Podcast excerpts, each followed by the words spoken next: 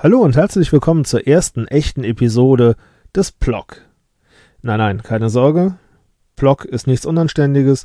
Es ist einfach ein Podcast-Log gemeint. So wie Blog oder Vlog ist das hier halt ein Plog.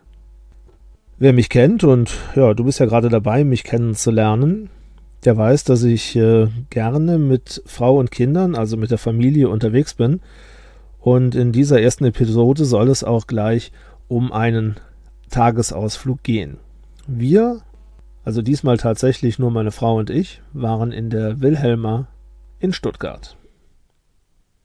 Wer den Park durch den Haupteingang am Neckar betritt, kann sofort in eine Traumwelt eintauchen, indem er gleich geradeaus die historischen Gewächshäuser betritt.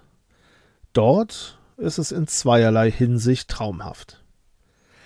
Zum einen ist die Pflanzenwelt faszinierend schön und sehr ästhetisch angeordnet, zum anderen sind die Gewächshäuser selbst ein Hingucker. Prächtig verzierte Säulen und Träger, die gemeinsam mit den Pflanzen um die Blicke der Besucher ringen. Ich hätte sehr viel mehr Zeit in diesen Gewächshäusern verbringen können, als wir es schlussendlich taten.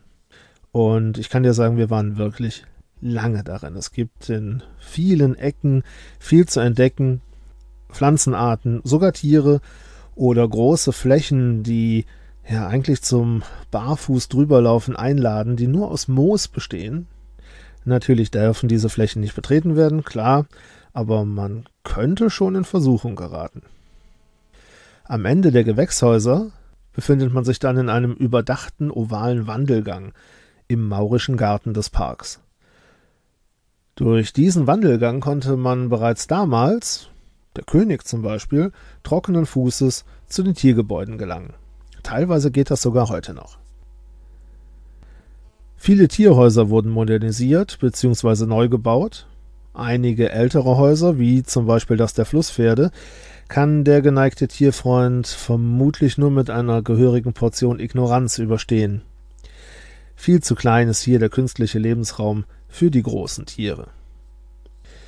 Die Wilhelma zeigt dem Besucher an mehreren Stellen allerdings die Bauvorhaben der näheren Zukunft auf.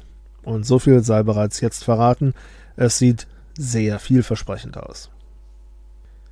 Natürlich möchte ich dir hier lediglich ein wenig Appetit auf deinen eigenen Besuch in der Wilhelma machen und nicht bereits alles im Voraus erzählen.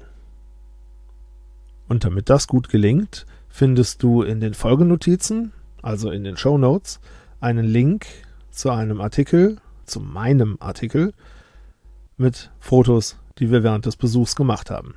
Ich würde mich also freuen, wenn du dir die Fotos anschaust. Ich würde mich auch freuen, wenn dir die Episode ein bisschen gefallen hat und du beim nächsten Mal wieder dabei sein würdest. Also, bis dahin, mach's gut, ciao.